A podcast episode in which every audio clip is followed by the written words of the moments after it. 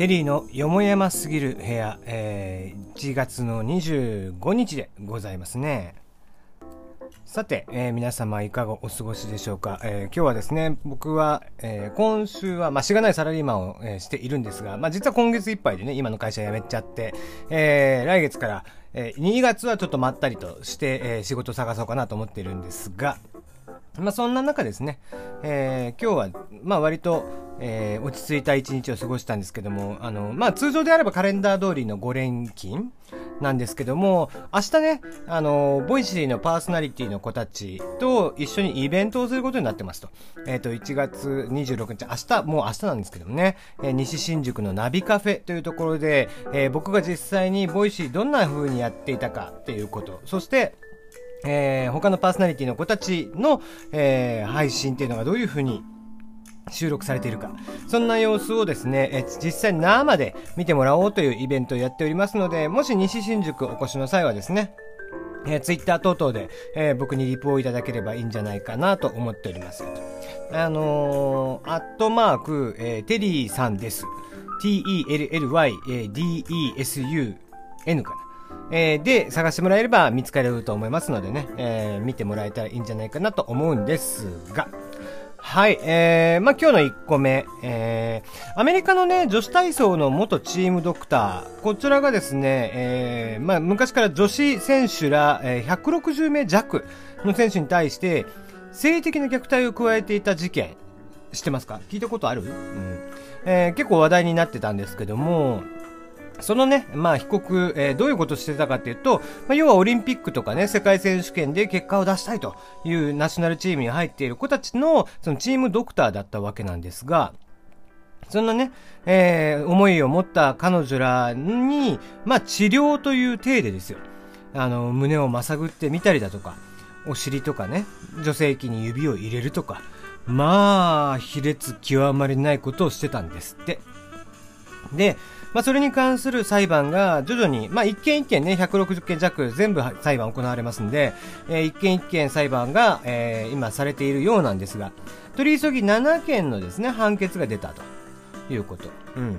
で、えー、まあ、その、まあ、結局ね、どれぐらいの量刑になってるかというと、やっぱアメリカすごいね。こういうその性的虐待に関しての罰則が重い。あの、短いもので40年。最長で175年の刑が課せられてるんですって。まあ、すごいね。で、しかもその被告人は、まあ、被告人じゃねえな。もう、だから、えー、被告、まあ、今は被告人か。えー、そのね、犯人は、えー、児童ポルノで、あの、すでにもう60年もの量刑が課せられているので、今回、まあ、7件ということなんで、おそらくは800年ぐらいになってんじゃねえかなと。ねえ、すごいよね。800年の禁錮刑ですよ。うん。まあ、もちろんね、やったことは万死に値するとは思うんですけども、まあ、規模がやっぱ違うなと。日本はね、その、禁錮刑が、その、まあ、上乗せ上乗せってそんなされていかないので、まあ、もともとその、まあ、特に、えー、性的犯罪、えー、ね、そういったものに対して他の国よりはるかに、あの、量刑が軽いっていうところがあるのでね。で、まあ僕はね、まあそういった意味もあって、まあもともとその、えー、死刑とかっていうのは賛成派だったりとかもしているんですが、まあそのあたりはね、えー、追ってその理由とかっていうのはまた今度話をするとして。うん。まあじゃあ世界的に見るとね、どれくらいその重い量刑、長い量刑があったんだろうなと思ってちょっと見てみました。はい、えー、5位はですね、アメリカです。えー、1年8ヶ月の間に、10代の少女に40回の扶助暴行。そして3回の性的行為を繰り返した犯人に出された懲役が4060年。もう4060年ですよ。まだ今ね、2018年ですから倍にしても追いつかない。はい。5位でそのレベルですからね。今から先すごくなりますんで。えー、4位、ガテマラ、グアテマラですね。で、内戦中に農民250名、250人を殺害した事件に関与した元兵士4人に対して出された懲役がそれぞれ6060年から6090年ぐらい。うん。で、3位がアメリカ。えー、こちらはですね、妻、そして妻のお母さん、そして大学、まあ、たまたま入ってきた大学生。その3名を射殺したっていうことで、えー、犯人に出された懲役が1万年。1万年です。はい。これちなみに、その1万年が出された当時はギネスブックに載る、えー、数字だったみたいですね。うん。そして2位はフィリピン。実の娘をですね。実の娘だよ。もう意味わかんないけどね。1年間の間、性的暴行を繰り返した行為による判決。懲役が1万4400年。うん。まあまあ、うん、結論は最後に言おうか で、最後、1位はね、なんとタイ。えー、ここでいきなり、えー、東南アジアが出てき、まあ、フィリピンも東南アジアか。えー、タイが出てきますが、えー、1万6000人から約2億400万ドル。当時の日本円で285億6000万の詐欺容疑で逮捕された犯人。こちらが現在でも世界最長の金庫刑としてギネスに登録されているんですが、なんとなんと、えー、14万年強。もう意味わかんないですね。はい。まあまあ、今回のね、犯人も平均80年ぐらいとして、まあ、金、80年ぐらいの金庫刑ということになれば、おそらく160人ぐらいということで、まあ、なんとその長さはおそらく1万1000年くらいになるんじゃないかなと。まあ、一気にね、えー、3位に殴り込みっていう えー、そんなおちゃらけた話では全然ないんですけどね。うんまあわかんないな。そんな人をね、もうもはや生かしておく意味って何なんだろうなと、ちょっと思っちゃいますね。やっぱりこう、いっそね、死刑でサクッと、えー、してしまった方がいいような気がしますけどもね。結局それもね、日本であれば例えば税金とかになるわけですからね。そんな人たちを生かしておく意味って何なのかなって。まあ、ね、命の尊厳とかとかって人権云々とかってよく言うんでしょうけども、僕にはちょっとね、そこまでなんだろうな、人に期待してないっていうとこなのかな。うん。はい。そしてお話変わりまして、えー、まあ、他のね、えー、レディオトークの配信者さんでも言ってる方がいらっしゃいますけどもね、えー、ラジオアプリ、うん、なんかブームが来ているなということで、えー、おっしゃってましたが、まあ、もともとね、えー、僕はもうほんとつい最近までボイシーのパーソナリティとしてやっていた身として、えー、まあ、どういう状況で見ているかということなんですが、まあ気持ち悪い。あもう正直気持ち悪いよね。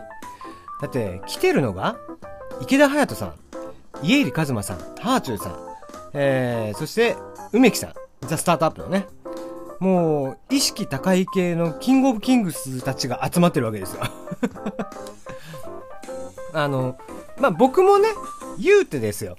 あの、多分意識高い系って言われる方。あの、まあ、IT 系も強いし、ビジネス系もね、あのー、まあ、ある程度の話はできるってした中で、多分一般の人からすると意識高い系なんだろうけども、でもだよ。やっぱね、その人たちだけ集まるサービスってすげえ気持ち悪いって。うん、あの、ニュースピックスっていうアプリを知っていますかね。あの、ニュースに対してコメントをテキストで載せて、載せていくというサービスなんですけども、それとかはね、最初からニュースピックスといって、もう本当に、その、意識高い系といったら、まあ、ちょっとざっくりしすぎているけども、その、いわゆるマーケティング用語で言うと、アーリーアダプターっていう、その、新しいもの好きであったり、ビジネスであったり、IT 系に、すごくアンテナを張っている人たち。まあもちろん経済、政治、全部そうですよ。うん。その、えー、昨今の、えー、流れに対してすごくアンテナを張っている人たちがいろんな意見をいろんなところから意見を言っていくみたいなニュースとして、ニュースアプリとしてやっていて、で、えー、かつ、え、まあ、そういった人たち向けに最初からやっていたので、それはそれで僕はありだと思ってるんですね。ただ、なんだろうな、レディオトークもしっかり、えー、ボイシーしっかりなんですけども、やりたいことってそこなのって思うよね。うん、なんか、声で文化を作っていきたいんじゃないのかなっていう気がするうん、僕はね、こ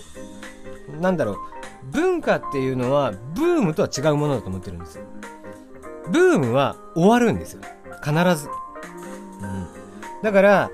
今入ってきていて、今そういう、いわゆる、まあ、インフルエンサー系、うん、まあ、インフルエンサーの中でも、しかもジャンル的にはその意識高い系の人たちの、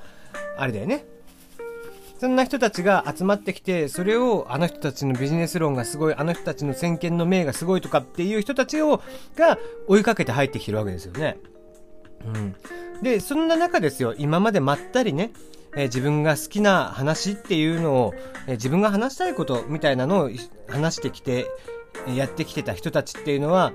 まあ当然人が流れるわけもなく。うん。だって、あいつらはああいうお客さんとかっていうのは自分が尊敬してる人の話しか聞かないからね、基本的に。だから誘導し、できないんですよ。回遊しないんで。できたとしても1%とかそんなレベルですよ。うん。だから、ああいう人らをただただ集めていくとランキングとかも固定されちゃうし、もうただね、もう、もうだからあれに LINE の田畑さんとかが入ってきたらもうほんとロイヤルストレートフラッシュですよ。うん、5人揃ってね。もう今もうすでにぷよぷよの段階では消えてますからね。その段階に陥ってるというのにかかわらず、ここに田畑さんとかが入ってくるとまたね、えー、もう一段階ロイヤルストリートフラッシュということで、えー、非常に恐ろしいことになるんじゃないかなと。思って見てますね。まあ僕は本当にだから、えー、この状況は正直終わりの始まりだなと思ってます。だから、えー、これをすること、今回、その意識高い系のトップの人たちを入れていくことによって、そういう人たちだけが配信する。そういう人たちだけが聞くサービスになり下がる。そして、そうなった場合どうなるか、既存の人たちっていうのは、一生懸命声の温かみを伝えたいと思っていた人たちは、まあ、軒並みいなくなるでしょう。うん、そうなった場合、じゃあ、最終的にどうなるか。その意識高い系たちが飽きてやめてしまう。配信が減ってしまう。そうなると、かそるわけですね。うん。でも、蓋を開けてみると、もともと残っていた人たちもすでにいないわけですね。うん。僕はね、あの、ああいう人たちをですね、えー、このインターネット界隈の軍隊槍と呼ぶことにしています。はい。えー、軍隊槍って知ってます？うん。えー、そのね、地域を見つけたら、そこの、え地域にガソーってみんなで行くんですけども、みんなでそのこら辺の餌をね、バカバカバカって食べていって、そいつらが次の地域に行った時にはもう誰もの、何も残ってないっていう状況に陥ると。